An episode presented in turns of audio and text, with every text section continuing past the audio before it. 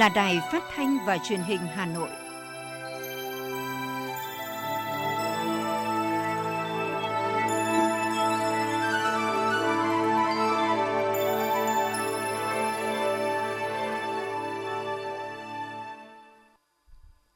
Kính chào quý vị và các bạn. Bây giờ là chương trình thời sự của Đài Phát thanh và Truyền hình Hà Nội đang được phát trực tiếp trên sóng ép em tần số chín mươi mê ga héc. Trưa nay thứ Tư ngày tám tháng mười hai năm hai nghìn không trăm hai mươi mốt, chương trình có những nội dung chính sau đây. Hội đồng Nhân dân Thành phố Hà Nội thông qua nghị quyết về kế hoạch phát triển kinh tế xã hội năm hai nghìn không trăm hai mươi hai. Dịch covid mười chín vẫn diễn biến phức tạp, Bộ Y tế cảnh báo biến chủng Omicron vào Việt Nam. tám đối tượng được tăng lương hưu, trợ cấp bảo hiểm xã hội từ ngày một tháng một năm hai nghìn không trăm hai mươi hai. Giá lợn hơi tiếp tục chiều hướng tăng mạnh. Phần tin thế giới có những tin tức đáng chú ý. a sê an và Nga hướng tới nâng cấp chiến lược hợp tác chống khủng bố. Chênh lệch giàu nghèo trên thế giới nới rộng trong đại dịch. Trẻ em từ sáu đến chín tuổi tại Philippines trở lại trường học lần đầu tiên sau gần hai năm. Sau đây là nội dung chi tiết. Thưa quý vị và các bạn, sáng nay ngày tám tháng mười hai, ngày làm việc thứ hai của kỳ họp thứ ba Hội đồng Nhân dân Thành phố khóa mười sáu, các đại biểu tiến hành thảo luận tại hội trường về tình hình thực hiện kế hoạch nhiệm vụ phát triển kinh tế xã hội, an ninh quốc phòng, công tác phòng chống dịch bệnh covid mười chín và kế hoạch phát triển kinh tế xã hội, an ninh quốc phòng, công tác phòng chống dịch bệnh covid mười chín năm hai nghìn không trăm hai mươi hai, phân cấp nguồn thu, nhiệm vụ chi giữa các ngân sách, quy định định mức phân bổ ngân sách và tỷ lệ phần trăm phân chia các khoản thu giữa các cấp ngân sách năm hai nghìn không trăm hai mươi hai của thành phố Hà Nội. Hoàn thiện kế hoạch đầu tư công trung hạn năm năm, giai đoạn hai nghìn không trăm hai mươi mốt đến hai nghìn không trăm hai mươi lăm, tình hình thực hiện và kế hoạch đầu tư công năm hai nghìn không trăm hai mươi mốt, kế hoạch đầu tư công năm hai nghìn không trăm hai mươi hai của thành phố.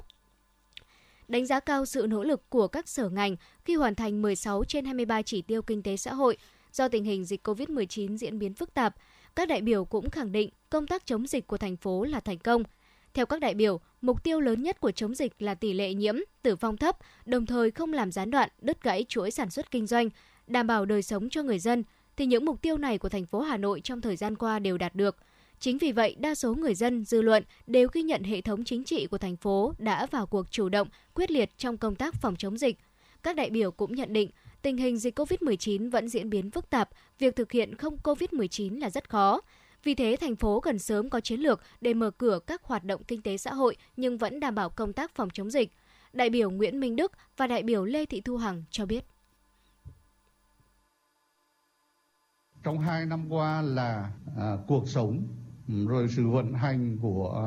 xã hội, rồi thói quen sinh hoạt của người dân, kinh doanh và doanh nghiệp là đã thay đổi. Chúng ta rất nhiều doanh nghiệp không còn đi làm ngày tám tiếng nữa, có thể làm việc ngay ở, ở nhà. Và năng suất lao động vẫn vẫn đạt và vượt thì rõ ràng là vì cách thức là vận hành xã hội rồi của các doanh nghiệp nó thay đổi. Chính vì thế cho nên là à, thực hiện cái chủ trương của chính phủ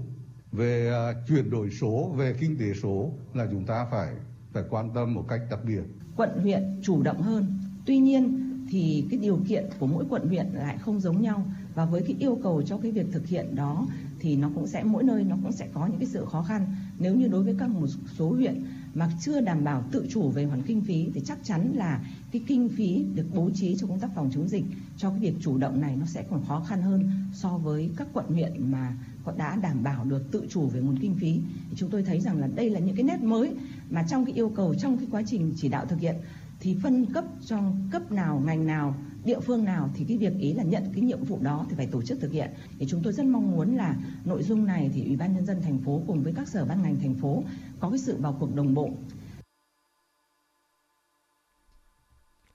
Đề xuất rà soát lại để tháo gỡ điểm nghẽn vận hành kinh tế xã hội của thành phố trong năm hai nghìn không trăm hai mươi hai, các đại biểu cho rằng những vấn đề còn khúc mắc về cơ chế chính sách thì phải tháo gỡ ngay như đầu tư công, các dự án đầu tư bất động sản. Đặc biệt là việc giải phóng mặt bằng cho các dự án hạ tầng, giao đất cho các dự án phát triển đô thị hoặc các dự án giao rồi nhưng chưa thực hiện được. Nếu nguồn lực này được tháo gỡ, hanh thông thì đây là nguồn vốn khá lớn để khơi thông đầu tư cho kinh tế Hà Nội.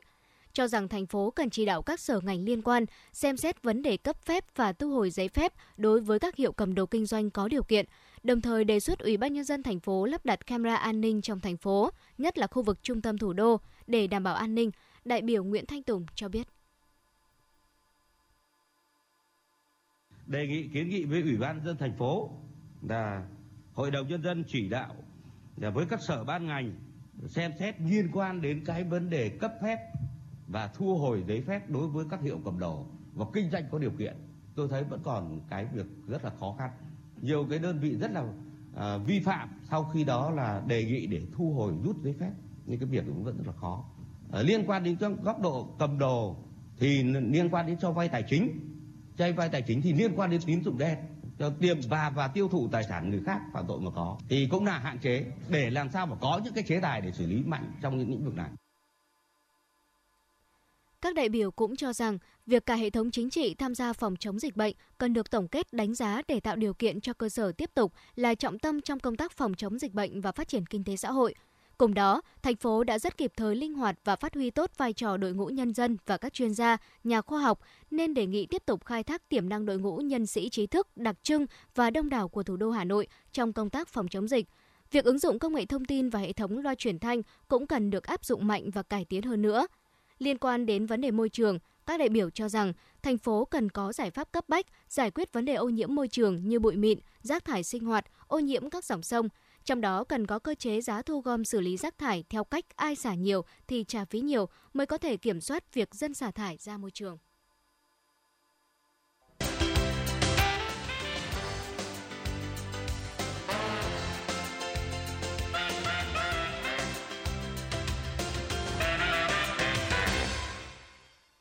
Thưa quý vị, trong một tháng trở lại đây, số ca mắc mới covid mười chín liên tục tăng nhanh tại hầu khắp các tỉnh, thành phố. Kéo theo đó là số bệnh nhân tử vong cũng tăng theo. Dù độ bao phủ vaccine của nước ta đã đạt hơn bảy mươi hai triệu người tiêm mũi một và hơn năm mươi hai triệu người đã tiêm mũi hai, nhưng số ca tử vong trung bình những ngày qua vẫn ở mức từ một trăm bảy mươi đến một trăm tám mươi ca mỗi ngày. Số ca mắc mới covid mười chín trong cộng đồng tại Hà Nội cũng liên tục ở mức cao. Vậy làm thế nào để có thể giảm số ca tử vong vì covid mười chín đang là vấn đề được đặc biệt quan tâm lúc này?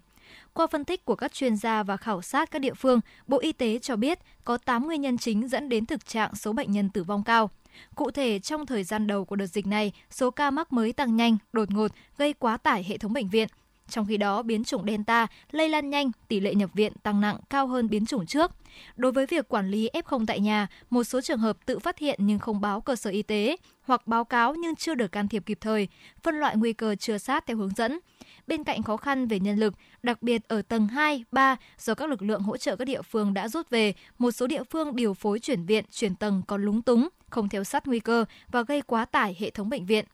Một số trường hợp sử dụng thuốc tại nhà chưa theo hướng dẫn của Bộ Y tế như dùng thuốc chống đông, chống viêm quá sớm. Việc quản lý phân loại nguy cơ ép không tại cơ sở cách ly tập trung còn chưa được phát hiện kịp thời, dẫn đến các ca chuyển nặng. Năng lực hồi sức ở các bệnh viện chuyển tỉnh còn hạn chế, cần thời gian để nâng cao năng lực. Trong khi đó còn bỏ sót xử trí bệnh nền, chưa chú trọng đúng mức chẩn đoán điều trị bội nhiễm là nhiễm nấm hay vi khuẩn đa kháng.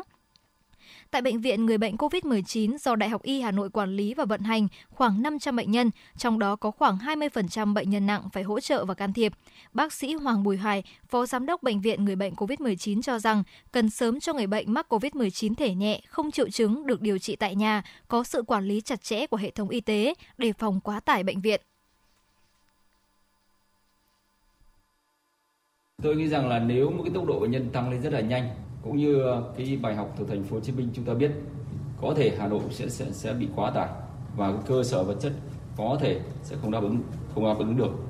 Vì vậy chúng ta cần phải thực hiện những cái chính sách mà như là Bộ Y tế cũng đã khuyến cáo, chúng ta hoàn toàn đã áp dụng những nơi khác là có những bệnh nhân ép không hoàn toàn không có triệu chứng gì thì chúng ta cũng, cũng mạnh dạn áp dụng, nếu như đủ điều kiện hoàn toàn cho người ta điều trị tại nhà, có sự quản lý của y tế lưu động, có sự quản lý của y tế phường. Và khi không may có trở nặng thì chúng ta sẽ phát hiện kịp và chúng ta cho vào bệnh viện. Thì lúc đó thì với cơ sở y tế của Hà Nội như thế này, tôi tin rằng với cách như vậy thì sẽ đáp ứng được. Còn nếu tất cả ép không từ không triệu chứng cũng đều vào bệnh viện thì chúng ta như thấy là hiện nay bắt đầu đã có hiện tượng quá tải. Giai đoạn hiện nay, cả thế giới đều đang quan ngại với biến chủng mới của virus SARS-xê o vê hai. Ngay cả những nước có nguồn lực mạnh và hệ thống y tế tốt như Mỹ và châu Âu thì đều phải tăng cường các biện pháp siết chặt để phòng chống dịch. Tại Việt Nam, nguy cơ bùng phát dịch trong thời gian tới rất có thể xảy ra. Theo Phó Giám đốc Bệnh viện Bệnh nhiệt đới Trung ương Nguyễn Trung Cấp, việc kiểm soát sớm người bệnh từ những tầng điều trị ban đầu có ý nghĩa quan trọng để xử trí sớm và giảm tử vong. Các địa phương cần thiết lập nhóm điều phối, nắm tình hình dịch, giường bệnh, nhân lực, vật tư y tế để khắc phục tình trạng thiếu hụt, quá tải cục bộ ở từng cơ sở y tế, bảo vệ an toàn tuyệt đối cho nhân viên y tế làm nhiệm vụ vận chuyển cấp cứu ca bệnh. Nhấn mạnh rằng cái việc quyết định điều trị uh, của bệnh nhân covid mười chín tại cộng đồng hay là tại bệnh viện thì nó phụ thuộc vào cái điều kiện của từng địa phương. Ví dụ mà cái điều kiện của từng địa phương ấy nó phải rất cụ thể đến từng uh, phường, xóm, ấp. Ví dụ như nếu như mà là một cái người bệnh covid mười chín mà mà người ta ở trong một cái khu vực mà gần như là xe cứu thương không thể tiếp cận được, ví dụ như trong các cái ngõ ngách rất là sâu, rất là xa, những cái khu mà người ta tập trung rất là đông người, cái nguy cơ lây nhiễm nội khu nó cực kỳ lớn, thì chúng lý tưởng được là chúng ta à, bóc tách ra. Thế còn nếu như mà ở những nơi mà điều kiện rất là tốt, cái uh, người bệnh có ở chỗ ở rộng rãi, cái nguy cơ lây nhiễm cho những người xung quanh thấp và cái y tế cơ sở rất là tốt, đảm bảo kiểm soát được người bệnh, có diễn biến bất thường có thể đưa đi uh, nhanh chóng, thì chúng ta nên uh, uh, nhân rộng cái việc là điều trị tại cộng đồng, vừa đảm bảo rằng chúng ta tận dụng được nguồn lực của xã hội, vừa đảm bảo được cái sự thoải mái cao nhất cho bệnh nhân mà chúng ta vẫn đảm bảo được cái việc kiểm soát bệnh nhân. Theo Thứ trưởng Bộ Y tế Nguyễn Xuân Tuyên, tỷ lệ bệnh nhân mắc covid mười chín tử vong tại Việt Nam thấp hơn so với tỷ lệ trung bình của thế giới. Hiện tại, tất cả các trường hợp ép không nhẹ đều có hướng dẫn điều trị tại nhà với những phác đồ hướng dẫn của Bộ Y tế. Các trường hợp nặng sẽ đưa vào cơ sở điều trị. Bộ Y tế cũng đang tiếp cận các loại thuốc điều trị covid mười chín để đáp ứng nhu cầu trong nước, góp phần giảm thiểu bệnh nhân tử vong. Bộ Y tế cũng tiến hành xét nghiệm kháng thể đối với những trường hợp đã tiêm vaccine hoặc đã nhiễm virus SARS-xê o vê hai. Và bây giờ thì Bộ Y tế đang à, tiếp cận loại thuốc điều trị hiện nay mà đã lưu hành và đang nghiên cứu ở trên thế giới để làm sao mà chúng ta đưa được cái lượng thuốc à, điều trị về với một cái tỷ lệ cao nhất và nó đáp ứng cho cái nhu cầu điều trị của bệnh nhân nặng khi mà các cái thuốc này đã được à, phép cấp phép hoặc là được hướng dẫn của cơ quan chuyên môn của thế giới cũng như là của trong nước. Tôi hy vọng là khi mà cái thuốc đó được đưa về Việt Nam đầy đủ và theo đúng hướng dẫn thì nó sẽ góp phần rất là tốt trong cái việc mà điều trị để giảm thiểu cái bệnh nhân tử vong. Theo Tổ chức Y tế Thế giới W H O, tiêm vaccine là biện pháp chủ động hiệu quả nhất trong kiểm soát dịch bệnh, kể cả với các biến thể mới như Delta hay Omicron. Vì thế, W H O khuyến cáo các quốc gia cần đẩy nhanh tiến độ tiêm vaccine. Thứ trưởng Nguyễn Xuân Tuyên cũng cho biết, hiện tại lượng vaccine cơ bản đủ tiêm cho người trưởng thành và cho trẻ em từ mười hai đến mười bảy tuổi. Bộ Y tế phấn đấu đến giữa năm hai không hai hai, cơ bản tiêm xong mũi nhắc lại. Bộ Y tế cũng xây dựng kế hoạch và tiếp cận nguồn vaccine tiêm cho trẻ từ năm đến mười một tuổi sau khi có hướng dẫn của Tổ chức Y tế Thế giới. Thưa quý vị và các bạn, Bộ trưởng Bộ Y tế Nguyễn Thanh Long đã ký công điện gửi Chủ tịch Ủy ban Nhân dân các tỉnh, thành phố về tăng cường thực hiện các biện pháp phòng chống dịch covid mười chín trước biến chủng Omicron. Công điện nêu rõ, tại Việt Nam đến nay chưa ghi nhận người mắc biến chủng mới Omicron. Tuy nhiên, nguy cơ xâm nhập và lây lan vào nước ta là rất lớn. Đến nay, biến chủng mới Omicron đã được ghi nhận tại năm mươi quốc gia và vùng lãnh thổ trên thế giới. Theo Bộ Y tế, đến nay, Việt Nam đã chữa khỏi trên một triệu ca mắc covid mười chín. Trong số các ca đang điều trị, có hơn bảy nghìn bệnh nhân nặng, bốn mươi hai tỉnh, thành phố đưa thuốc Monopiravir vào điều trị ép không nhẹ có kiểm soát, ép không không giảm. Nhiều địa phương miền Tây đổi màu cấp độ dịch. Tổng số liều vaccine phòng covid mười chín đã được tiêm là hơn một trăm hai mươi tám triệu liều, trong đó tiêm mũi một là hơn bảy mươi ba triệu liều và tiêm mũi hai là hơn năm mươi lăm triệu liều. Trước sự tăng trưởng nhanh chóng của thị trường trái phiếu doanh nghiệp, Bộ Tài chính cho rằng nhà đầu tư cần hết sức thận trọng đánh giá kỹ về các rủi ro trước khi quyết định mua trái phiếu. Theo vụ Tài chính Ngân hàng, Bộ Tài chính, trong mười một tháng năm hai nghìn không trăm hai mươi mốt, tổng khối lượng phát hành trái phiếu doanh nghiệp đạt trên bốn trăm chín mươi lăm nghìn tỷ đồng. Trong đó, khối lượng trái phiếu doanh nghiệp phát hành riêng lẻ chiếm tới chín mươi tư phẩy năm phần trăm. Các tổ chức tín dụng phát hành trái phiếu doanh nghiệp nhiều nhất chiếm ba mươi tư phần trăm tổng khối lượng phát hành của thị trường. Tiếp đến là các doanh nghiệp bất động sản với hai mươi bảy phẩy bảy phần trăm. Tiếp đến là các doanh nghiệp thương mại, dịch vụ, sản xuất và công ty chứng khoán. Các công ty chứng khoán và ngân hàng thương mại là các nhà đầu tư chính trên thị trường sơ cấp. Tỷ trọng mua trái phiếu doanh nghiệp riêng lẻ của nhà đầu tư cá nhân giảm so với năm trước. Tuy nhiên, trên thị trường thứ cấp, tỷ lệ nắm giữ trái phiếu doanh nghiệp phát hành riêng lẻ của các nhà đầu tư cá nhân vẫn rất cao. Báo cáo của Bộ Tài chính cũng cho biết, trong số các trái phiếu doanh nghiệp phát hành riêng lẻ các tháng đầu năm hai nghìn không trăm hai mươi mốt, trái phiếu doanh nghiệp phát hành riêng lẻ có tài sản đảm bảo đến năm mươi phẩy chín phần trăm. Trái phiếu không có tài sản đảm bảo chiếm bốn mươi chín phẩy một phần trăm. Bộ Nông nghiệp và Phát triển Nông thôn thông tin, mười một tháng năm hai nghìn không trăm hai mươi mốt, trị giá xuất khẩu gỗ và sản phẩm gỗ đạt hơn mười ba phẩy hai tỷ đô la Mỹ, tăng hai mươi phần trăm so với cùng kỳ năm trước. Trong đó, xuất khẩu sản phẩm gỗ đạt chín phẩy chín tỷ đô la Mỹ, tăng mười sáu phẩy sáu phần trăm so với cùng kỳ năm hai nghìn không trăm hai mươi. Bộ Nông nghiệp và Phát triển Nông thôn cho biết, các doanh nghiệp hoạt động trong ngành gỗ đang tăng tốc sản xuất để kịp đơn hàng xuất khẩu đã ký kết cho tháng cuối năm và nửa đầu năm hai nghìn không trăm hai mươi hai. Theo đó, hoạt động xuất khẩu của ngành gỗ tăng liên tiếp trong tháng mười và tháng mười một năm hai nghìn không trăm hai mươi mốt. Trong mười một tháng năm hai nghìn không trăm hai mươi mốt, các mặt hàng gỗ, ván và ván sàn, răm gỗ, cửa gỗ, khung xương xuất khẩu có tốc độ tăng trưởng cao. Riêng mặt hàng đồ gỗ mỹ nghệ giảm. Dự báo năm hai nghìn không trăm hai mươi mốt, trị giá xuất khẩu gỗ và sản phẩm gỗ sẽ đạt mười bốn phẩy ba tỷ đô la Mỹ, tăng mười bốn phẩy ba phần trăm so với năm trước và hoàn thành chín mươi tám phẩy bảy phần trăm mục tiêu của năm hai nghìn không trăm hai mươi mốt. Thưa quý vị và các bạn, Trung Quốc hiện là thị trường nhập khẩu lớn nhất rau quả của Việt Nam, khoảng tám mươi phần trăm lượng rau quả của Việt Nam được xuất khẩu qua đường biển. Tuy nhiên, hiện Trung Quốc đang siết chặt kiểm soát dịch theo chiến lược Zero Covid. Mới đây, nước này quyết định sẽ áp dụng nghiêm ngặt việc cách ly đối với các thủy thủ đoàn. Vì vậy, một số nhà khai thác tàu trung chuyển qua các cảng ở miền Nam Trung Quốc đã quyết định sẽ tạm ngừng dịch vụ ít nhất sáu tuần trong kỳ nghỉ Tết Nguyên đán. Như vậy, việc vận tải hàng hóa qua cảng biển sẽ gặp khó khăn hơn và gây áp lực cho việc xuất khẩu đường bộ. Tuy nhiên, đây sẽ là khó khăn chung đối với việc xuất khẩu rau quả đi các quốc gia, vùng lãnh thổ qua các cảng trung chuyển tại miền Nam Trung Quốc, chứ không riêng gì với hàng xuất khẩu của Việt Nam. Sáng nay, công ty vàng bạc đá quý Sài Gòn ét gi xê niêm yết giá vàng mua vào là sáu mươi đến bảy mươi triệu đồng trên một lượng, giá bán ra là sáu mươi mốt và bốn mươi triệu đồng một lượng. So với chốt phiên giao dịch liền trước, giá vàng cùng tăng là năm mươi nghìn đồng một lượng ở chiều mua vào và bán ra, chênh lệch giá mua bán vàng đang là bảy trăm nghìn đồng trên một lượng.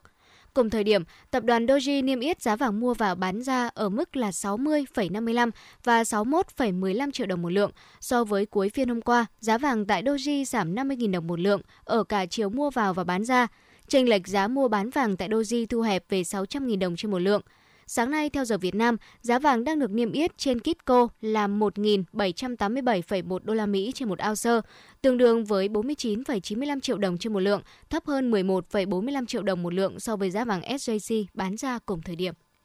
Toàn thành phố Hà Nội có diện tích nuôi trồng thủy sản hơn hai mươi ba nghìn bốn trăm héc ta với các loại cá truyền thống như cá chấm, cá chép, cá trôi, cá mè hay cá rô phi. Để mở hướng nuôi trồng thủy sản mới, năm hai nghìn không trăm hai mươi mốt, Trung tâm Khuyến nông Hà Nội xây dựng mô hình nuôi cá lồng lăng đen quy mô sáu trăm mét khối, thực hiện tại hai điểm là Phú Châu, huyện Ba Vì và Văn Đức, huyện Gia Lâm. Mỗi điểm một hộ tham gia, bước đầu cho hiệu quả cao. Theo bà Trần Thị Tình, Phó trưởng phòng Khuyến nông chăn nuôi thủy sản, Trung tâm Khuyến nông Hà Nội, cá lăng có giá trị dinh dưỡng cao, không có xương răm, có thể chế biến thành nhiều món ăn ngon nên được người tiêu dùng ưa chuộng. Đây là loài cá da trơn, sinh sống ở tầng đáy, nhiều phù sa, nước chảy chậm và tĩnh. Cá lăng ăn các loại côn trùng trên mặt nước, ấu trùng trong nước, tôm, cua hay cá nhỏ. Qua nghiên cứu cho thấy cá lăng có thể phát triển tốt trong môi trường lồng, bè với thức ăn chủ động. Nhận thấy nuôi loại cá này có thể mang lại hiệu quả kinh tế cao, phù hợp với nhiều địa phương, nhất là khu vực có nhiều sông, suối, hồ đầm. Từ tháng năm năm hai nghìn không trăm hai mươi mốt, đơn vị triển khai mô hình sáu nghìn con cá lăng đen, kích cỡ từ mười đến mười hai xăng-ti-mét trên một con, trọng lượng là mười lăm đến ba mươi gam trên một con. Trong đó, năm mươi phần trăm vốn nhà nước hỗ trợ là sáu nghìn bốn trăm tám mươi ki-lô-gam, loại ba mươi phần trăm protein, năm mươi phần trăm vốn do người dân đối ứng. Đến nay, đàn cá này phát triển đều, khỏe mạnh, trung bình, đạt một phẩy năm ki-lô-gam trên một con, tỷ lệ sống đạt trên bảy mươi phần trăm, năng suất trung bình là mười hai ki-lô-gam trên một mét khối, thu lãi từ một trăm đến một trăm hai mươi triệu đồng trên ba trăm mét khối. Thưa quý vị, ngày hôm nay, giá thịt lợn hơi trên địa bàn cả nước tăng từ một nghìn đến ba nghìn đồng trên một ki lô gam so với ngày sáu tháng mười hai. Tại khu vực miền Bắc, giá thịt lợn hơi dao động trong khoảng từ bốn mươi chín nghìn đồng đến năm mươi ba nghìn đồng trên một ki lô gam. Ở các tỉnh Lào Cai, Thái Bình, giá thịt lợn hơi đồng loạt tăng một nghìn đồng trên một ki lô gam lên mức bốn mươi chín nghìn đồng đến năm mươi nghìn đồng trên một ki lô gam. Tại các tỉnh Phú Thọ, Vĩnh Phúc, Hà Nội, Ninh Bình, Tuyên Quang, Bắc Giang, Hà Nam, giá thịt lợn hơi ở mức từ năm mươi đến năm mươi mốt nghìn đồng trên một ki lô gam. Còn ở các tỉnh Yên Bái, Thái Nguyên, Nam Định, giá thịt lợn hơi đang ở mức là bốn mươi chín nghìn đồng trên một ki lô gam. Khu vực miền Trung Tây Nguyên, giá thịt lợn hơi dao động trong khoảng từ bốn mươi bảy nghìn đồng đến năm mươi nghìn đồng trên một ki lô gam, tăng hai nghìn đồng trên một ki lô gam so với ngày sáu tháng mười hai. Còn ở miền Nam, giá thịt lợn hơi dao động trong khoảng từ bốn mươi bảy nghìn đồng đến năm mươi mốt nghìn đồng trên một ki lô gam, tăng từ một nghìn đồng đến ba nghìn đồng trên một ki lô gam.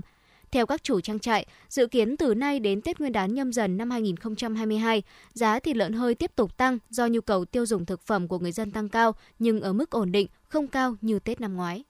Từ nay đến Tết Nguyên đán Nhâm Dần năm hai nghìn không trăm hai mươi hai, nhu cầu tiêu dùng thực phẩm của người dân sẽ lớn nên hoạt động buôn bán vận chuyển sản phẩm gia súc, gia cầm cũng sẽ gia tăng. Để kiểm soát chặt chẽ chất lượng thực phẩm, ngành nông nghiệp thành phố Hà Nội tăng cường hoạt động kiểm tra, giám sát ngay bước đầu ở cơ sở, từ sơ chế, chế biến đến các chợ dân sinh. Theo Chi cục trưởng Chi cục Chăn nuôi và Thú y Hà Nội Nguyễn Ngọc Sơn, tổng đàn gia súc, gia cầm của Hà Nội lớn nhưng chăn nuôi nhỏ lẻ vẫn chiếm đến sáu mươi phần trăm. Cùng với đó, thành phố có bảy trăm ba mươi tám cơ sở giết mổ gia súc, gia cầm thì chiếm tới sáu trăm bảy mươi ba cơ sở giết mổ nhỏ lẻ thủ công trong khu dân cư. Từ đầu năm đến nay, Chi cục đã lấy một trăm năm mươi mẫu thịt để giám sát chỉ tiêu an toàn thực phẩm, thì có hai mươi tám mẫu không đạt đối với chỉ tiêu vi khuẩn E. coli chiếm mười tám phẩy sáu phần trăm, chín mẫu không đạt với chỉ tiêu vi khuẩn Salmonella chiếm sáu phần trăm. Điều này cho thấy vấn đề vi phạm chỉ tiêu an toàn thực phẩm với mặt hàng thịt gia súc, gia cầm vẫn rất đáng lo ngại. Ủy ban Nhân dân thành phố Hà Nội vừa ban hành quyết định phê duyệt chỉ giới đường đỏ, tuyến đường nối từ đường Đỗ Nhuận đến khu vực nhà máy nước Cáo Đỉnh, tỷ lệ là một trên năm trăm. Tuyến đường có chiều dài khoảng sáu trăm bốn mươi tám mét, thuộc địa bàn phường Xuân Đình, quận Bắc Từ Liêm. Điểm đầu của tuyến là nút giao với đường quy hoạch rộng mười ba phẩy năm mét thuộc khu đoàn ngoại giao, điểm cuối tuyến tại khu vực nhà máy nước Cáo Đỉnh, mặt cắt ngang đường rộng hai mươi mốt phẩy hai mươi lăm mét, gồm lòng đường xe chạy rộng mười một phẩy hai mươi lăm mét, vỉa hè hai bên, mỗi bên rộng năm mét. Hướng tuyến xác định phù hợp với quy hoạch phân khu đô thị H hai mươi mốt đã được Ủy ban Nhân dân thành phố phê duyệt. Ủy ban Nhân dân thành phố giao Sở Quy hoạch Kiến trúc xác nhận hồ sơ chỉ giới đường đỏ. Ủy ban Nhân dân quận Bắc Từ Liêm chủ trì phối hợp với các cơ quan liên quan công bố hồ sơ chỉ giới đường đỏ được phê duyệt để các tổ chức cá nhân có liên quan biết, thực hiện và bàn giao hồ sơ cho Ủy ban Nhân dân phường Xuân Đình để quản lý theo quy định. Ủy ban Nhân dân quận Bắc Từ Liêm chủ trì cắm mốc giới tuyến đường theo quy hoạch, đồng thời với việc cắm mốc giới thu hồi đất, giải phóng mặt bằng, lập, thẩm định, phê duyệt đồ án thiết kế đô thị một trên năm trăm hai bên tuyến đường theo quy định. Chủ tịch Ủy ban Nhân dân quận Bắc Từ Liêm, Chủ tịch Ủy ban Nhân dân phường Xuân Đình chịu trách nhiệm quản lý việc xây dựng các công trình theo chỉ giới đường đỏ được duyệt, kiểm tra, xử lý các trường hợp vi phạm theo thẩm quyền.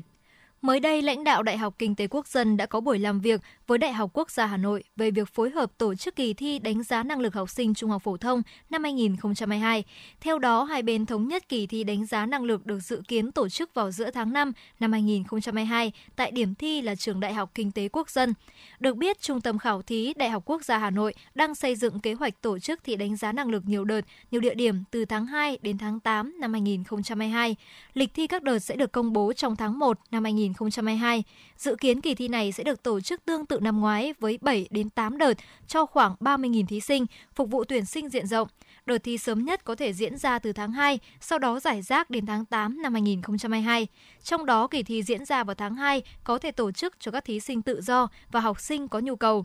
Từ tháng ba trở đi, học sinh cơ bản hoàn thành chương trình lớp mười hai có thể tham gia thi. Đề thi kiểm tra năng lực khác với đề kiểm tra kiến thức thuần túy, nên các em có thể thử sức ở nhiều đợt khi chưa đạt. Việc tổ chức nhiều đợt thi cũng tương ứng với xu thế tuyển sinh nhiều đợt mà các cơ sở giáo dục đại học ở nhiều quốc gia đã làm. Như vậy, năm hai nghìn không trăm hai mươi hai sẽ có một số điều chỉnh thay đổi về lịch thi, thời gian tổ chức thi, lệ phí đăng ký và thi, địa điểm tổ chức, Hà Nội và một số tỉnh thành phía Bắc, Bắc Trung Bộ và thành phố Hồ Chí Minh tùy theo cấp độ kiểm soát dịch bệnh covid mười chín. Cổng đăng ký dự thi sẽ mở cho thí sinh đăng ký dự thi đánh giá năng lực hai nghìn không trăm hai mươi hai trong tháng một năm hai nghìn không trăm hai mươi hai. Các thông tin đăng ký trước đó sẽ không có giá trị và bị xóa bỏ để đảm bảo đồng nhất dữ liệu.